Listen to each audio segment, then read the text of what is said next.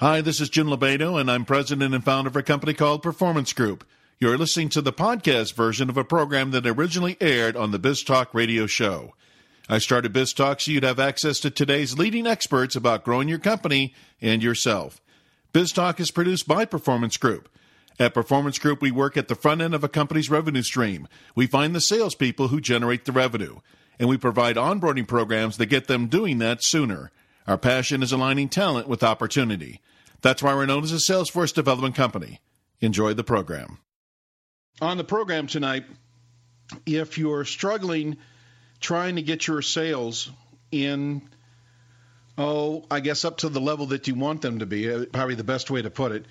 If you're struggling leading a team, getting them to call on new prospects, sell your value, and also advance sales that seem to be stalled out.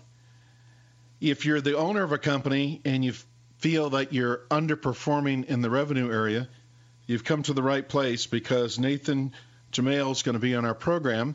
He is the author of the new book, The Sales Professionals Playbook. And Nathan will be joining us here shortly. We're going to talk about addressing those issues and more being a sales professional. On BizTalk, we have a couple resources for you you can go out to and subscribe to. One of them is the new BizTalk website. You can go out and look at it, and you'll see that it's much easier to navigate, much easier to understand. Podcasts, I think we got 20 or 30 podcasts out there from shows we've done over the last couple years. Those are available just to download and listen to, or you can subscribe to them through iTunes. And also, we have the new blog that's on the BizTalk website. And the new blog is called Hire the Best. So if you're looking at what it takes to hire professional salespeople, a productive VP of sales, then you'll want to go to Hire the Best because we spend all of our time blogging about what it takes to identify and find and screen and recruit top performing sales professionals. That's called the Hire the Best blog. You can subscribe to it out on the website, or you can just download and see what is available in terms of those blogs. Also on the website, you'll find Sales Quick Coach, which is two minute timeouts to improve your performance.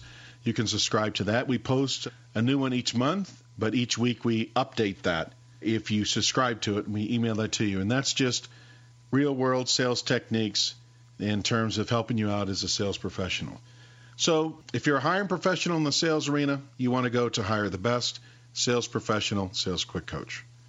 And it's all out on the biztalkradioshow.com. That's B-I-Z, talkradioshow.com. I had the pleasure this week of being on the morning show with Van. Bonnie was on vacation up in Alaska, and last Wednesday I filled in four hours for Bonnie, and I was the surrogate Bonnie, I guess, with Van and we talked about a couple things. One, I just wanted to share with you. Van and I had a discussion on the secrets to success, and I told him, at least business success, I told him that mine were that know something, know that you know something, and get known for something. So know something. What do you know to be true? That would be the best thing to know. What do you know to be true? Because if it's true, you won't have any problem selling it. And you can get passionate about the truth. So, what do you know to be true? And do you know that you know? A lot of things people know, but don't have the confidence to come forward and say, This is what I know to be true. So know something, know that you know, and then get known for what you know. And those are the three secrets. I just wanted to pass those along to you. I had a great time talking with Van. Boy, Van makes that look so easy. If you listen to the morning show, and we had a discussion, he's been doing it, you know, 22, think plus years now. But just watching him operate behind the control board and just orchestrate all of the different people that come into the show, either to do the markets or do the weather or do the news or do the sports, uh, to coordinate with a guest host. That's not easy. And he sure makes it look easy. And just watching him operate was a pleasurable experience for me because he's so professional. And that's what professionals do. Professionals make it look easy. And they just make it look like you know, it's just a walk in the park. And that ties right right into what Nathan's going to talk about today because you may know a sales person You may be a salesperson. The question is, are you a sales professional? And what is the difference between a salesperson and a sales professional? We're going to address that tonight with Nathan Jamail.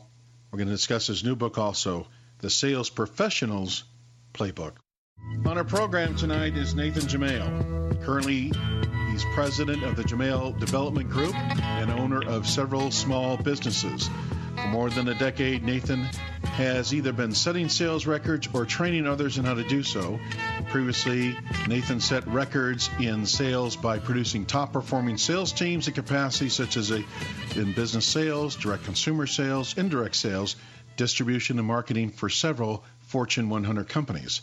In doing so, he's been named a top sales executive and director for a Fortune 500 company, where he received numerous National Sales Excellence Awards and was named Executive Coach Leader. Nathan trains, coaches, and mentors sales professionals in many industries today. Nathan is also the author of the number one business selling book, The Sales Leader's Playbook, a book that teaches the important principles of building a successful sales team, as well as his new release, which we're talking about tonight, the Sales Professionals Playbook. Nathan, welcome to the program. It's great to be here with you, Jim. I appreciate it. Looking forward to it. Now, if not mistaken, you're joining us from Texas, right? I am. I'm in Dallas, Texas, and I heard you speaking about the weather there in uh, uh where you live in Iowa there, and we're actually enjoying the 90 degree weather uh, because it's less than three digits. Oh yeah, I, have been in Dallas when it's been 106, and that's why I, I, thought you're in Dallas, and I thought, man, you you got the same intensity. We don't have quite the humidity we do in Iowa, though. So that is true, and, and and right now it's 83, so we actually think we started fall this morning. Oh, so. there you go.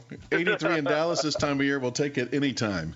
Exactly. Well, well, thanks for taking time out of your busy schedule here to join us. And the book is the Sales Professionals Playbook, which I really enjoyed reading here.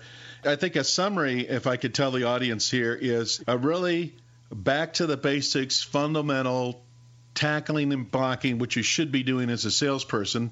That's my first impression. But at the same time, you actually bring a new twist to it. And I want to start out tonight by asking you the question persuasion selling versus influential selling because you talk about it in your book and really you're addressing the difference in selling today versus what it used to be in the past. So let our audience know what you mean by persuasion selling versus influential selling. Uh, yeah, I've been in sales my entire life. My my last salary job was bagging groceries at the age of 15 in in the 80s and and I'll tell you when you went through the selling skills of the 80s, the 90s, and, and, and even let's say the early 2000s, but the 80s and 90s, you were taught to build rapport and ask leading questions and and overcome objections. And and and you know the, the idea was to lead people down a direction you want them to go to a path. And it's the whole idea of how do you persuade someone? And, and in old school selling we dealt with buyer's remorse. And it's still there today when people are feel like they're making a decision but when I wrote this book and as I do my workshops, it's based off a couple of principles. And one of them is that no one likes to be sold, but everybody likes to buy things. And I didn't write that term. I just happened to, to work with it in, in my organization and our selling skills. And the point being that people don't want to be don't want to feel like they've made a decision that wasn't theirs or that they bought something they couldn't afford or didn't want because they got talked into it. And the biggest difference is when you talk about persuasion, you talk about leading questions. When we talk about influence, we ask questions to understand someone, and it's a lot bigger than words. I'll give you, or, or you know, change of, of title. Now, I'll give you a couple of examples. I work with salespeople, and I I get them to write out their questions that they ask a prospective customer. And every one of their questions are based off whatever product or service they're selling.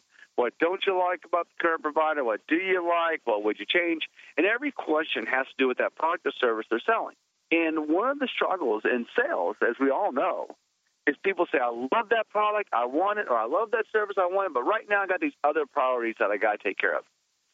And when I work with salespeople, when you sell to influence someone versus persuade them, you have to understand that your goal is to understand their perspective and their priorities because you can't become someone's priority until you know what someone's priorities are. So we get them to ask questions to better understand not just how they can use their product or service, but what's in their business. What is their perspective of their industry? What is their perspective of their, their company? What is their perspective of their jobs? And what are their priorities? And here's the biggest example, or, or the biggest kind of the, the learning point, or when you look at it, say, hey, this is really what you want to grab, is when you ask of your mother, your wife, or a friend, or a sibling to understand their problems, you don't, you're not going in there with an agenda. You're going in there with the, to understand them. And now, make sure I'm real clear. I'm not saying our, our goal is not to sell them. In most situations, for every product or service, many people are a good decision. But typically, the best decision is the people who can align with the prospective client or the client to match it with their priorities and, and their perspectives. So when, when you look at the biggest difference, it's asking questions to understand someone to best help them and not to manipulate them. And then I'll give you a, a telltale sign. In persuasion, we ask rhetorical questions. If I could save you money and make this better, would that be a good idea? Yes, yes. You know, it's that whole get their head moving up and down.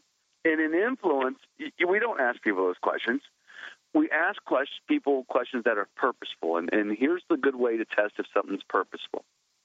Do you know why you're asking the question? And what are you going to do with the answer? And if you can't answer those two questions, you probably shouldn't ask it. Share that with our audience again. You know it is a purposeful question when what?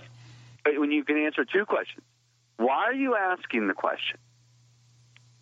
And then what are you going to do with the answer? Because what happens is we ask, we tend to ask a lot of questions, and we really don't do anything with the answers. And, and I, I, I, in my workshops, I have to reiterate, it's not always this answer. Sometimes the answer is to lead to a second or third question to better understand them and not lead them. And, and again, leading them is I'm trying to pull you a certain direction.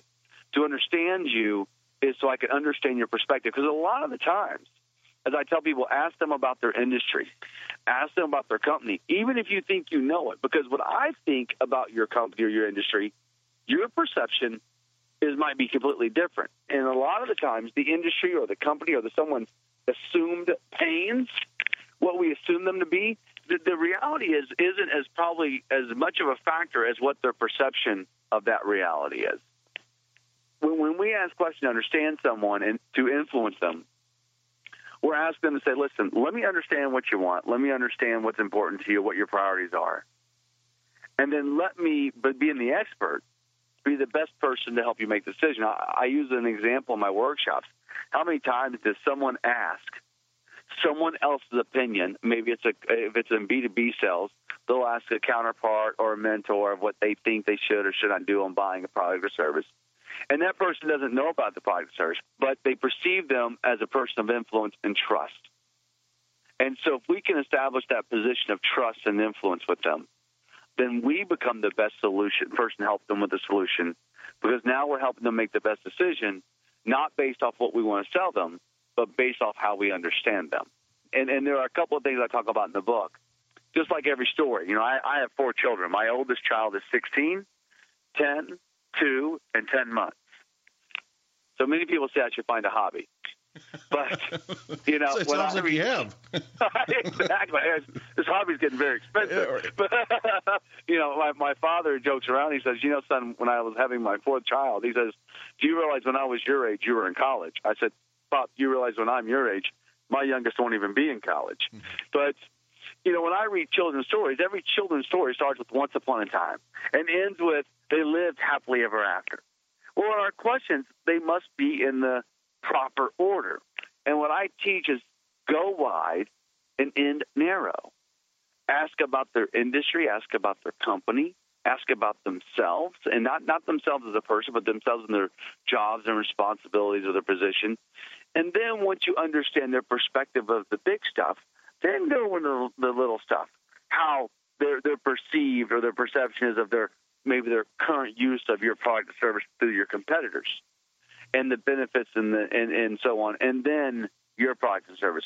And if the story flows, just like any great story, so will the understanding. Well, Nathan, you jumped right into one part of your book about building trust, which is developing purposeful questions. structuring your questions and understanding your customers. And, and really, you talk about your, in your book the, the four key principles to influential selling, which is likability, building trust, mapping solutions, and then consideration. The question I have for you is you jumped right into questions, which leads me to believe you must think that that is one of the most underdeveloped areas that sales people have today. Is that is that a correct assumption? Oh, with, without a doubt. Uh, without a doubt. When I do workshops, and I work with salespeople, there's two problems I see in in questions. And I'll tell you, I didn't do this until someone made me a mentor of mine made me do it in the late 90s. The first one we do is most professional salespeople, we don't take our questions with us. We have them in our head. And there was another great author, and, I, and who, who probably said it way before I did. You know, we spend so much time getting that appointment, so much time getting in front of that prospective customer, and we wing it instead of bring it. And it doesn't make sense. So the, the first thing that when you go into purposeful questions or how you assign that we're missing it, when I see sales reps and they just start asking questions, they'll ask one or two just kind of softball questions. They're not really doing it to understand. They're doing it to check the box, right? I asked them about how long they've been at this company. I asked them what they do before, and they go right into let me let me ask you questions so I can sell you something. And you know, the, you heard that phrase. It's not what you say, but how you say it. Absolutely. It, and influential selling is is based off one real key point. It's not just what you say or how you say it. It's when you say it and we tend to ask about two or three, and, and, and even the best ones, nine or ten questions, and we go right into telling them why we're the best or why they should buy from us. And what happens is we ask a question and we pound them back and answer why they should buy from us. Ask them a question, we pound them back and answer why they should buy from us. And what happens is that prospective customer goes, "Oh, I see what happened. Every time I ask you a question, I'm giving you more ammunition to sell me something I probably don't want." And that's when that wall comes up. So it's imperative when we talk about influential selling. It's not just what you say or how you say it, although those are very important. But the biggest difference between persuasion and influence is when you say it. And I spend, when I give you an example of how important I think the questions are, when I do a four hour workshop, I'll spend two hours of that four hour workshop on just purposeful questions. And it is one of those things where, you know, we love to talk about in business. You know, we, it's about the basics. It's about you know, the blocking and tackling but yet we don't really live by it. We love to talk about it. We love to use the sports cliches. But how many go out and actually work on those basics, those questions, and, and fine tune them? If a football coach, as you know in my books, I use a lot of sports analogies, and, and I tell people it's not just because I'm a huge sports fan, because I'm I'm a sports fan, but not near like most people. But I use them because I run my sales team a lot more like I run my little league baseball team than I do an office. I, I to answer your question in a very long way, absolutely understanding is probably the the the, the most important part, and yet it's the one that we skip the most in sales. And in your opinion, why do you think that is? Why do salespeople struggle asking purposeful questions?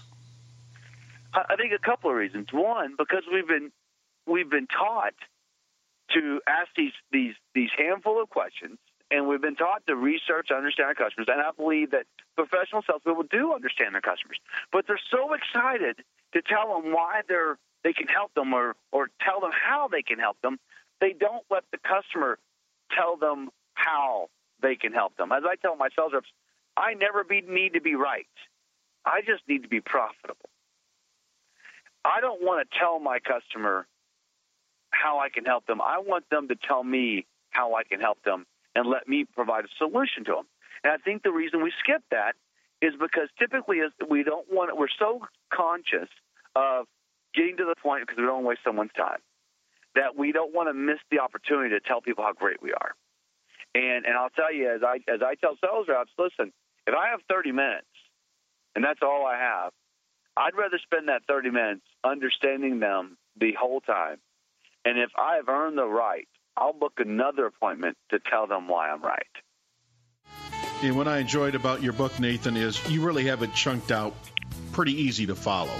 And if you follow this, you can actually tune up your sales career or jumpstart your sales career depending on, on where you're at. And in the one section, you talk about building trust, and this has to get in with where you're going with building the purposeful questions. And about structuring questions, you actually have three categories you should break those down into. Would you share that with our audience? Now, are you speaking on the industry or, or and the company side of that? The, yeah, thank you. The company side of that. Thanks for clarifying. Yes, there's two things.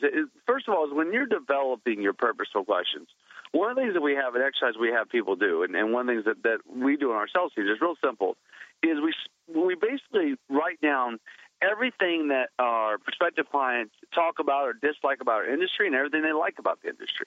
And then we throw everything out that people love about our company and what our strengths are, and then what our competition says are our weaknesses. And we throw them all out there. So when we're asking questions, that we have these perceptions or these understandings available, and, and it becomes kind of the, the dartboard of our questions. And then when we ask the questions, we start going into again, the goal is to understand someone's perspective. So we'll ask someone, give you a, a, kind of a couple of examples of each one. So in industry, tell me how the current economy has affected your industry. Because a lot of people want to assume that everyone is in a, is in a downturn. And I'll tell you, uh, Jim, my, many of my clients, my, myself included, we're not in downturns. So to assume that someone's in it, it would be would, would be wrong. So ask them their perception of their industry, and more importantly, I'm not so much looking to see if your answer matches with me. I want to know what your perspective is. I want to see what emotion you give me when you talk about it, to get an idea of who you are and really understand that person. And then when I go into company, and, and, and, and you'll have three or four in the industry, and then when I go into the company, I very one of my most common questions is tell me where you rank in the industry. As a company, are you the most expensive, the least expensive, the largest, the smallest? In most answers, the most common answer you get is we're not the largest, we're not the smallest, we're not the least expensive, we're not the most expensive, but we are probably the highest value. We're up in the upper end area. And that seems to be a very comfortable place for most people to be. And I use that question to relate to them. So when so price doesn't become an issue later on because I get to say, you know, I'm just like you, Jim. We're not the most expensive. We're not the least expensive. We're the highest value. And this way, price is really not an issue or, or cannot be an issue. And one of the things that we work on and we when we talk about is price is only an obstacle when it's the only benefit. Price is the only is only an obstacle when it's the only benefit. So when I ask these questions, I have those types of thoughts in my head. I want to understand them, but I'm also looking to by understanding them, I can better position myself with them. And then I'll go down into the person, and I might say, "Tell me what you know as a, as a person. What are your goals this year? Do you get promoted? What what are your goals in your role? What makes you what makes you successful in your roles and responsibilities?" And you know, one a couple of things we look at. We we believe that if we can help our clients put more food on their table, we'll put more on ours. And you know, we serve them. And I don't want to sound this as you know, I'm here to help people. Uh, you know, I believe wealth and success is built in commission, sales, and more importantly, it is real simple. If you want to make more money or be more successful, help more people. I, don't help people in a noble sense that I'm some some noble, nice guy and I'm only out here for the good of human. I, I believe, or humanity. I, I believe real simple. I help you because if I help in you, it helps me. And that's what makes this business of world of sales go around and it, it and, and it puts people in an understanding of where they need to be. So you know, you go through that box again. Once upon a time, all the way to all the way to the end of they've lived happily ever after. You talk about in your book becoming a top performer. So share with our audience the advice you received about how to do that in terms of the the components that go into putting together a good sales plan. Well, I'll give you a couple of them. You know, you mentioned earlier what makes the difference between a, a salesperson and a sales professional. Mm-hmm. You know, ironically enough, you know, in business, it's the only real career that you don't have to practice to be a professional. You know, athletes practice 90% of the time and play the game 10% of the time. If you want to be a golfer, you got to practice. If you want to be a comedian, you got to practice. You want to be an actor, you have to practice. But if you want to be in business, all you got to do is show up practicing is not a mandatory of being a professional. In fact, there's no real license or graduation of sorts that you have to go through to have the titles. I could be a professional salesperson and never sold a day in my life. All I need to do is a suit and a business card and get a job. And there is the, the rub of the difference between being a top performer and an average performer is understand that what we do in business and sales and leadership is a skill. And I'll even tell you this I, I will put up sales as one of the most difficult skills of any profession. I'll put it up against football, any sporting event, doctors, lawyers. I'll put it up against all of them. We deal with things that, that others don't. We don't have A plus B equals C like a contractor does or blueprints. We deal with non tangibles. We deal with egos, attitudes, emotions, situations that we can't control. Only make money when we sell something. In most professions, you make money just to show up. So here, here's where it boils down to: is here's the case. Why do we practice less than everyone? So I challenge salespeople to say, if you want to be a professional, then you follow the guidelines of a professional athlete. Now, obviously, we can't practice 90% of the time and play the game 10% of the time because we'd never be out on the streets. But if, if we worked a 40 hour work week and we practiced, you know, 45 minutes during the week and, and eight hours straight one day every quarter, we'd practice less than 2.8% of the time. So when I look to say, how do you get your sales career up? How do you become a top performer? The first one is that realize this. Just like in football and baseball, where we talk about, you know, the, the, the team that wins the game is the team that fumbles the least, the team that catches the most balls, the team that has got the most momentum and the and are executing the blocking and tackling basics. And that's what it takes to be a professional top performing sales team and salesperson. It's not just teaching the basics. It's not about going to a selling skills class once a year. It's about working on those basics every single day. It's about grabbing someone and say, "Let's scrimmage this man. I got a I got a sales call coming up. Here's the situation. Let's scrimmage it." And see, in business, we use the word role playing. I use the word scrimmage, and, and it's not just a, a difference in words; it's a difference in meaning. In business, we use role play as a way to judge you. I say, oh, Joe, let's see what you know. Let's role play this. And I judge you by it. And, and just like in school, we didn't like pop quizzes, we don't like pop quizzes in business. But in sports, the best part of the sport was playing the game. The second best part was scrimmaging before because you got to play without the consequences. So let's scrimmage. Let, let's practice our sales call. Let's practice our cold call. Let's practice our voicemail, not to be judged, but to prepare. And when people, I mean, you know you got it. You know you're on the way of becoming a top performer or creating a, wing, uh, a team of top performers, when your when your sales guy, your sales manager, your sales guy walks up to you and says, "Man, I got this appointment. Let's scrimmage it," or you say, "Let's scrimmage this," and like, "Let's go," and you don't judge them, you prepare them. And, and, and so when you look at the difference of, of being a performer and a top performer, a top performer is looking uh, not just on how to get better, not doesn't just have the desire to get better, but they have the discipline and the focus and the modesty to practice to get better. And and that's where you start to see the difference from an amateur or a salesperson to a sales professional. And I, and, I, and in my workshops, when I work with my clients, I, I kind of put my finger on their chest and I say I, I struggle to believe that if you don't practice on a regular basis, how you can call yourself a professional. And, and I'm not saying that people aren't successful. I have many clients who are sales professionals who who make in the you know the mid uh, to high six figure incomes. And I'm not saying that you're not successful. I'm just saying it's difficult to say I'm a professional if I don't practice. The difference between a comedian and a funny person is a comedian practices. A comedian gets paid very well, and a comedian also understands that the timing of the joke is more important than the punchline of the joke. Yeah, and I think it's important to add to that too, Nathan. I think you're you're spot on. Is that you don't need to depend on your manager to come to you to practice. You can grab the person in the cube next to you and say, "Hey, I'm about to make a call. Do you mind if we just run through what our opening lines is, and do you mind just running through some of the common objections you're going to run through?" It takes what 60 seconds, three minutes to do it. Well, absolutely. And uh, here's a question I ask sales guys: if, if you had an appointment with a, a prospective client or a phone call, if you and I just practice the phone call or the appointment three times let's say we spent 45 minutes practicing that appointment, which, by the way, you probably spent weeks to get. If we spend 45 minutes practicing, what are the chances that you would do a better job at that appointment? And, and hands down, anyone who, sound, who gives you a logical answer will tell you 100%. And my next question is this then why don't we do it?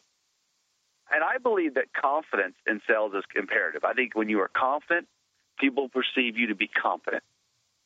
But when you are when confidence becomes arrogance, when we become been there, done that, got the t-shirt, I don't need to practice, I've been selling for 30 years.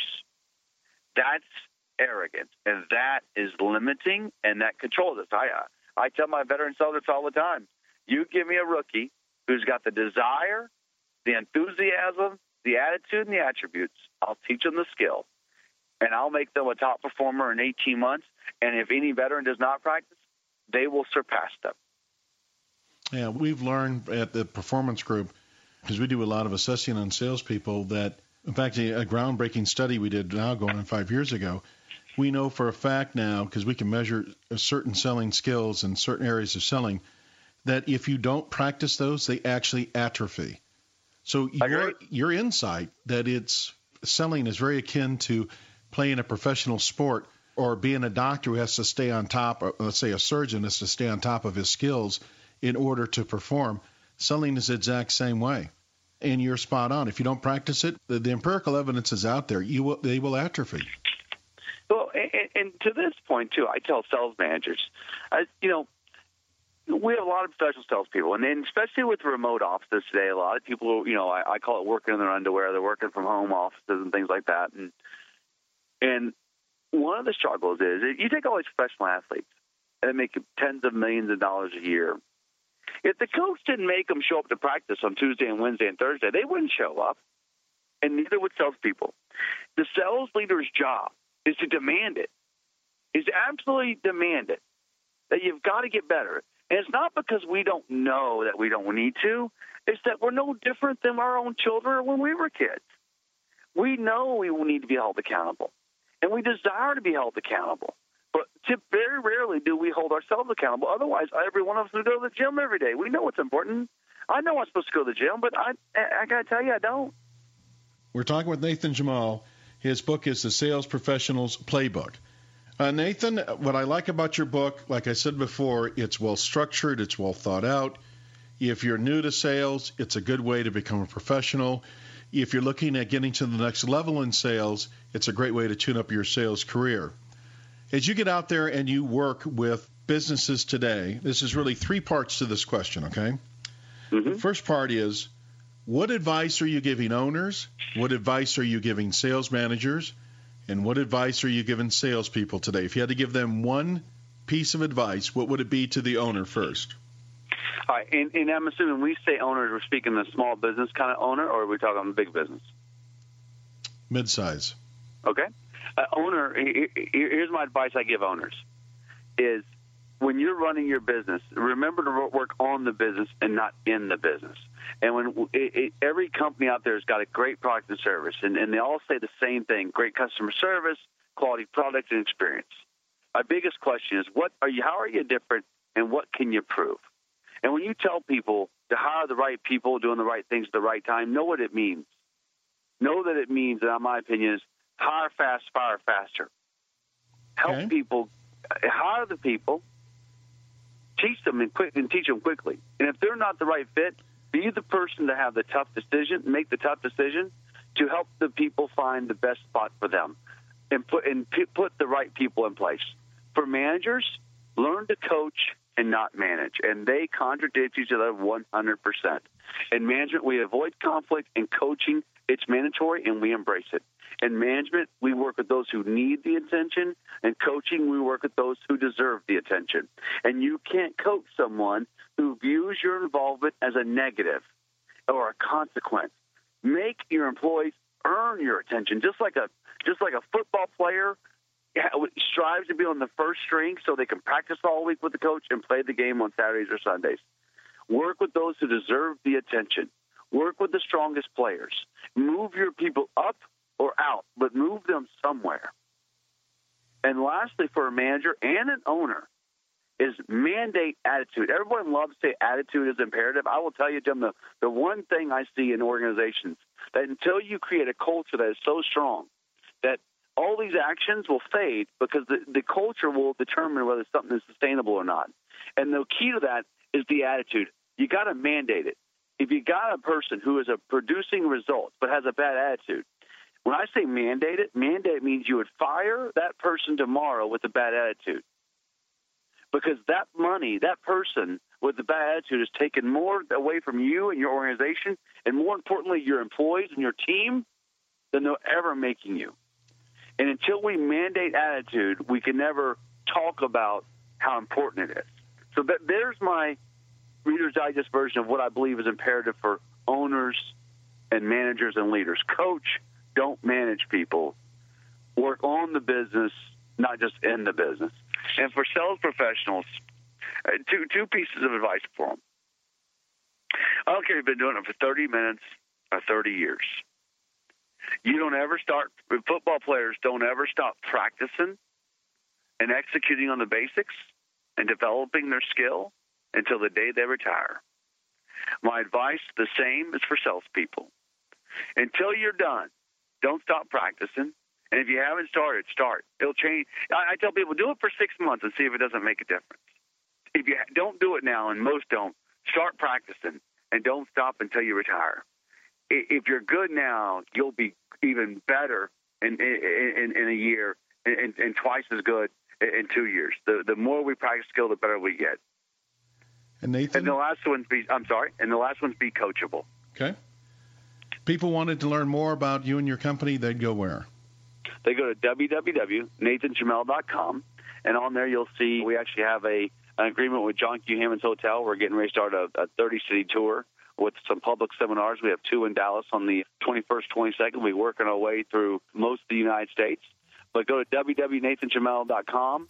There's videos, testimonials, and some information about our workshops and, of course, all of our products. The book is The Sales Professional's Playbook by Nathan Jamail. Nathan, thanks for being on the program. My pleasure. Thank you. Thank you for having me. This or other BizTalk podcast may be downloaded by visiting our website, biztalkradioshow.com, or you can subscribe to BizTalk through iTunes. Follow us on Twitter at BizTalk1040 and like us on Facebook. If you want to learn the strategies finding and getting performance out of A player salespeople, contact Performance Group by calling 800 950 9509 or visit us on the web at pmgllc.net. This has been your host, Jim Lovato.